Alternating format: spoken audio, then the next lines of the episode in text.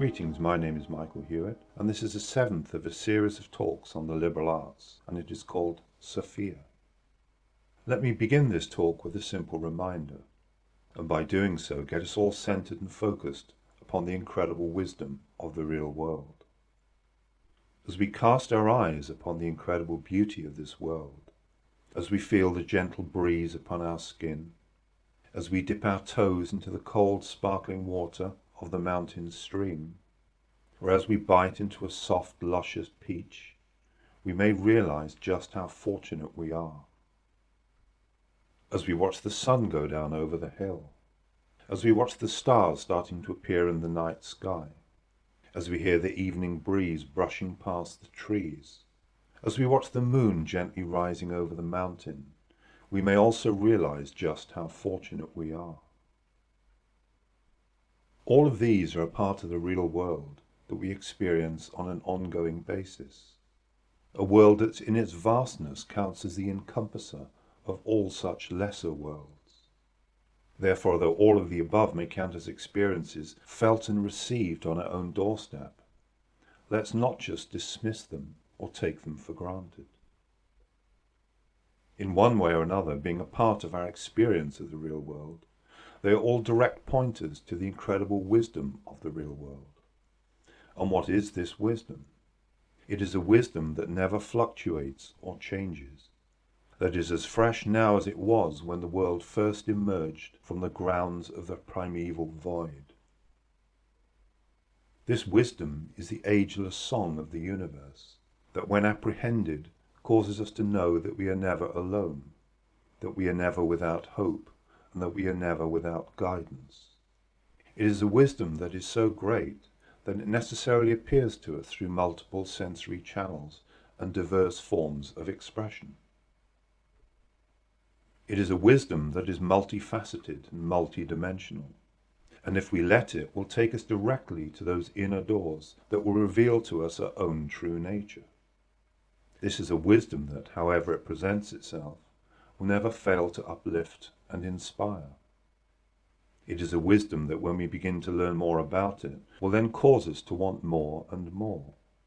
And it is a wisdom that has also inspired the arising of all of the great cultures and civilizations. It is the wisdom that has enlightened and illuminated the minds of countless great men and women throughout history. And it is a wisdom that is available to all of us right here and right now. To this wisdom, time is an irrelevance. There is no time, that time, the time, because this wisdom is beyond time itself.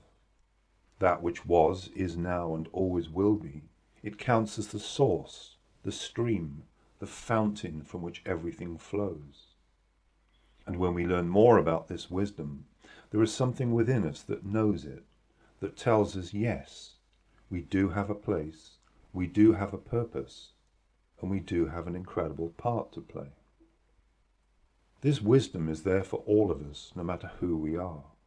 It shines upon all alike, and all alike may similarly feel free to draw upon it.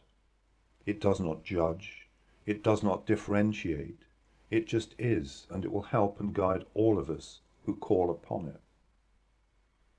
Because this wisdom is timeless, we can, if we choose, begin to discern its influence throughout the history of human civilization and culture. The study of the way in which this happens is totally illuminating, for it clearly appears wherever and whenever human beings have called out for it. This wisdom has been represented by a wide variety of symbols, one of the most notable of which is the flower of wisdom. As to which flower, this can vary depending upon the source. The rose is a popular choice, as also is the lily, both flowers notable for their incredible beauty. Curiously, the lily is often found growing in muddy swamps and watercourses. In doing so, its incredible beauty stands in complete contrast to the murky environment in which it grows. In this way, the lily becomes a profound symbol of the victory of wisdom over ignorance. This flower of wisdom shows its presence in numerous different cultures. Of necessity, the exact type of flower used to characterize wisdom may vary accordingly.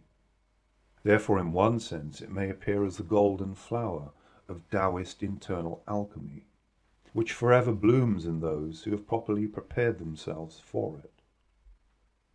In another sense, it may be taken to be synonymous with the lotus of the East, that offers one of the most inspirational symbols of our potentiality for enlightenment.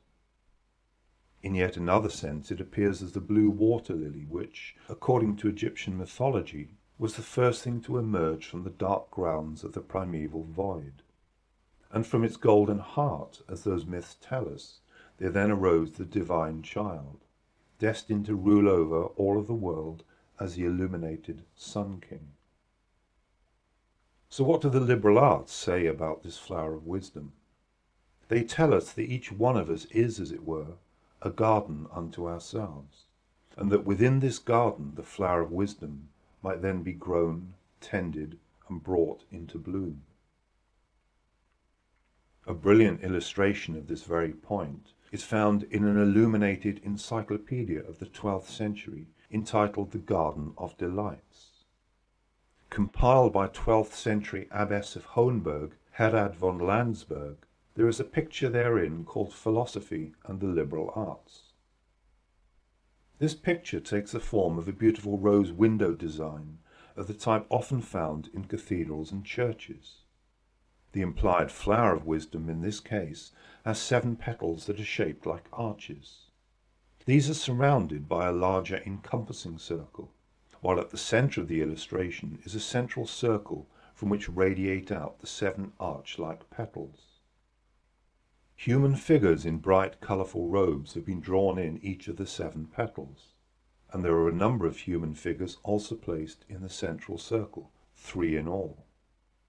There is also writing in Latin that has been liberally inscribed in a helpful way to assist the process of interpreting the implied meaning of the illustration. What a striking portrayal of the flower of wisdom, so vividly symbolized in such splendid and colourful detail. This is clearly no chance occurrence, for it all cries out for us to examine it in more detail. Bearing this in mind, let us now devote some time to unlocking some of the features present in this illustration. The first thing that strikes us is the mathematical precision of the design. Based on clear geometric principles, these show themselves in two immediate senses. The centres of the seven circles that define the petals of the flower are placed with respect to a heptagon, whose form becomes clear when we visually connect those centres together.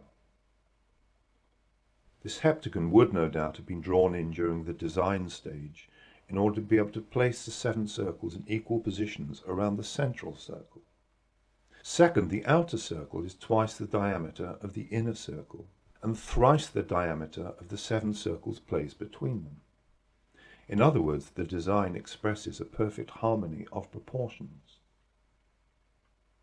These proportions are also significant. They are 2 to 1 in terms of the ratios of the diameters of the outer and inner circle, and 3 to 2 in terms of the ratios of the diameters of the inner circle to the seven peripheral circles that make the petals of the flower. Here it is no coincidence that these two ratios are all that is needed to create the Pythagorean form of seven-tone scale that was used in music of the time. Is this significant? For me it is, because it tells me that the illustration is expressing a harmony of ideas, concepts, and views. The most intriguing features of the design, however, are the figures that have been placed within the eight circles that are the main features of the design.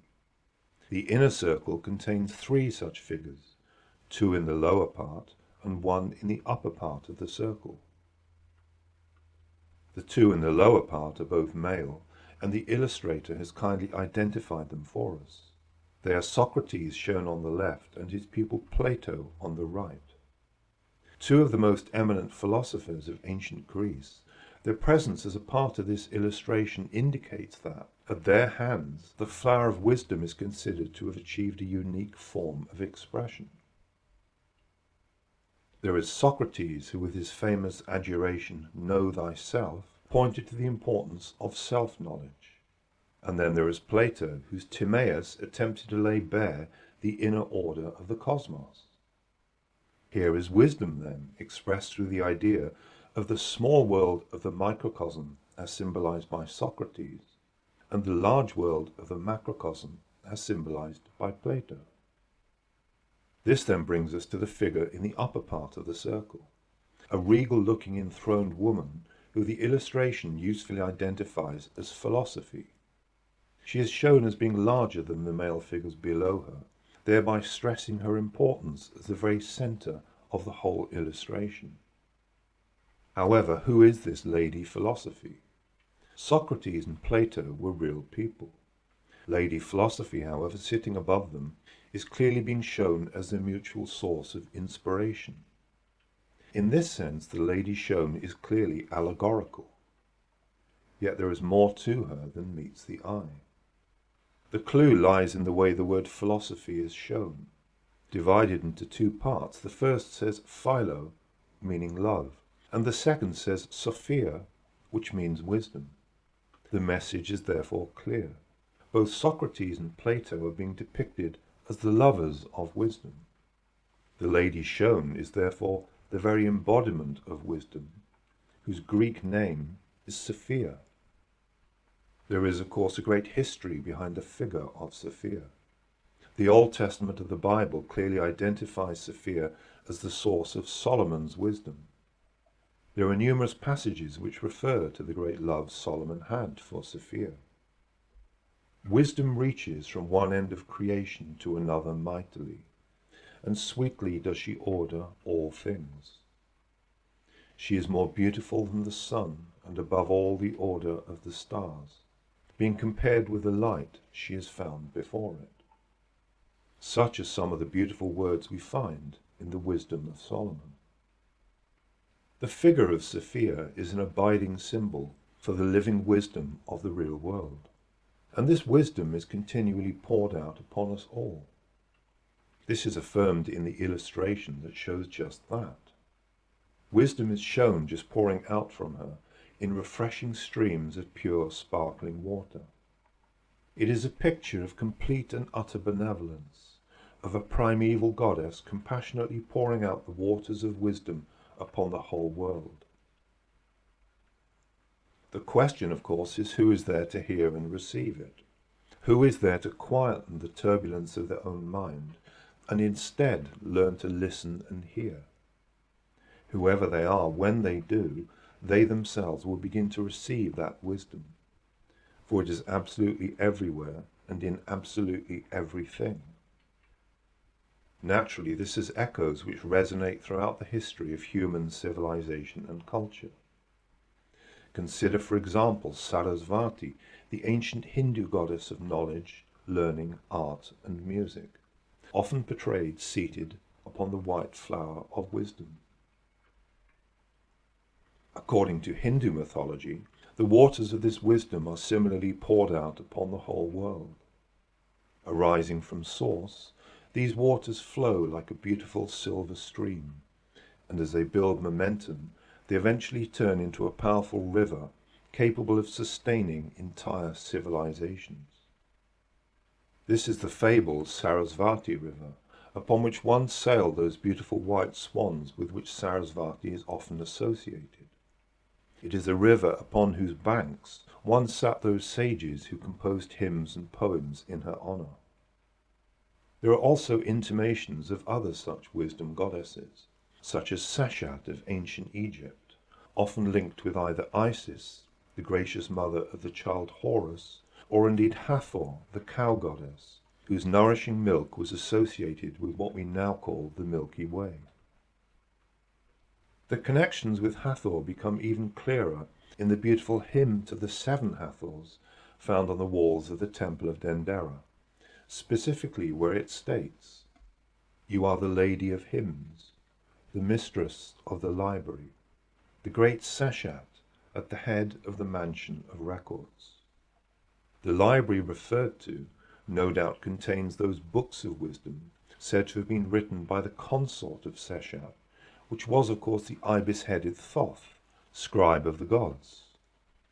In the ancient world, the books said to have been written by Thoth were legendary and included works upon all of the subjects of the liberal arts. One of the most curious features of the figure of Sophia, as shown by our illustration, is the crown she wears, which has three heads embedded in it, one looking left, one central, and the other looking right. These bring to mind a saying claimed by the Greek writer Plutarch to have been inscribed upon a statue of Isis in Sais, Egypt.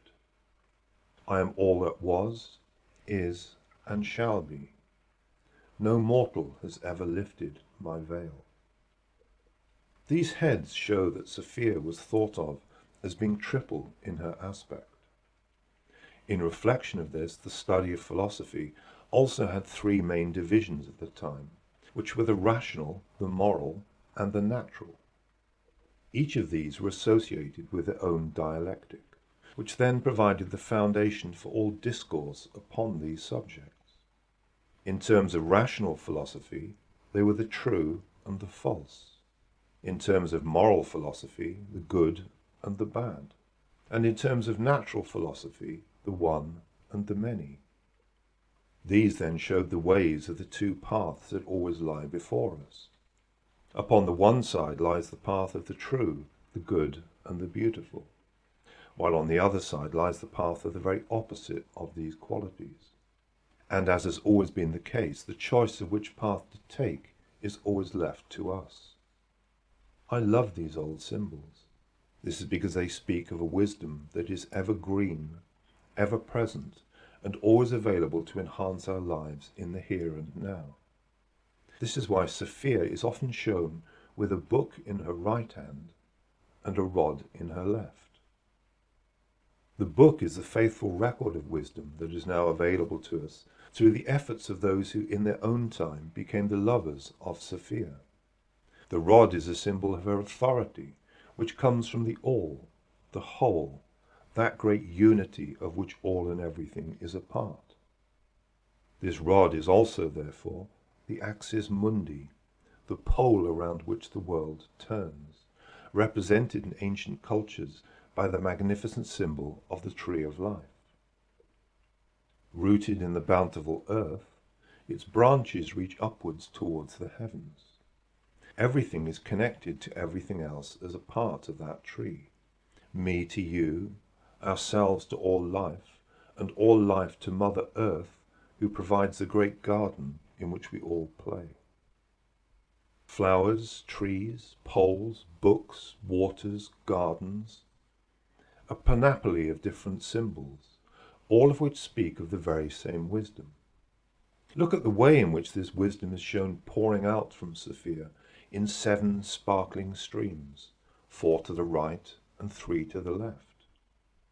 These streams are the wisdom that nourishes, sustains, and supports the seven liberal arts, each represented in the illustration by their own symbolic figure. There is consequently shown a lady for grammar, a lady for dialectic, a lady for geometry, and so on. These highlight the fact that wisdom can come to us in different ways. And when it does come to us, each expression has its own wise maiden who prevails over it. Therefore, at one moment it may appear to us through a profound saying whose meaning suddenly captures us. Grammar. At another, it may present itself to us as an inspiring thought that moves us into action. Dialectic. At another, we may hear it in a rousing speech, put forth with great courage and conviction. Rhetoric. At one moment this very same wisdom might appear to us as an arrangement of flowers disposed so beautifully. Arithmetic. At another it may appear to us through a beautiful visual pattern. Geometry. At another we may hear it sound forth through a beautiful melody. Music. While at another we may discern it in the rising of the moon over the calm sea. Astronomy seven maidens, seven sisters, seven stars, that like the seven Hathors of ancient Egypt, can all lead us to the incredible wisdom of the real world. So what does or can this mean for us today? It means that there is a wisdom that is ever present within the world. However, to receive that wisdom, we have to be open to it. This entails being careful to watch, listen, and learn from it. To be able to do this, however, we first need to quiet our mind. How can we expect to receive if our mind is in a constant state of turbulence? Studying the trivium will help us to do this, because it will bring order and logic to our mental life. Thus being ordered, our mind will begin to settle down. The unpleasant background noise will recede, and our mind will begin to be clear, eventually to become like a beautiful still pool. Once the mind is clear, we can then begin watching, listening, and learning from the real world of which we are a part. Not in the way of book study, but through direct experience. It is at this point that we will then begin to receive that wisdom. This is for the simple reason that the noise and turbulence of our mind will no longer be blocking it out. So in the meantime, we continue with our studies of the liberal arts, in particular the trivium, which will help to bring that order and clarity to our mental life. How and in what way we can do this, I will consider in my next post.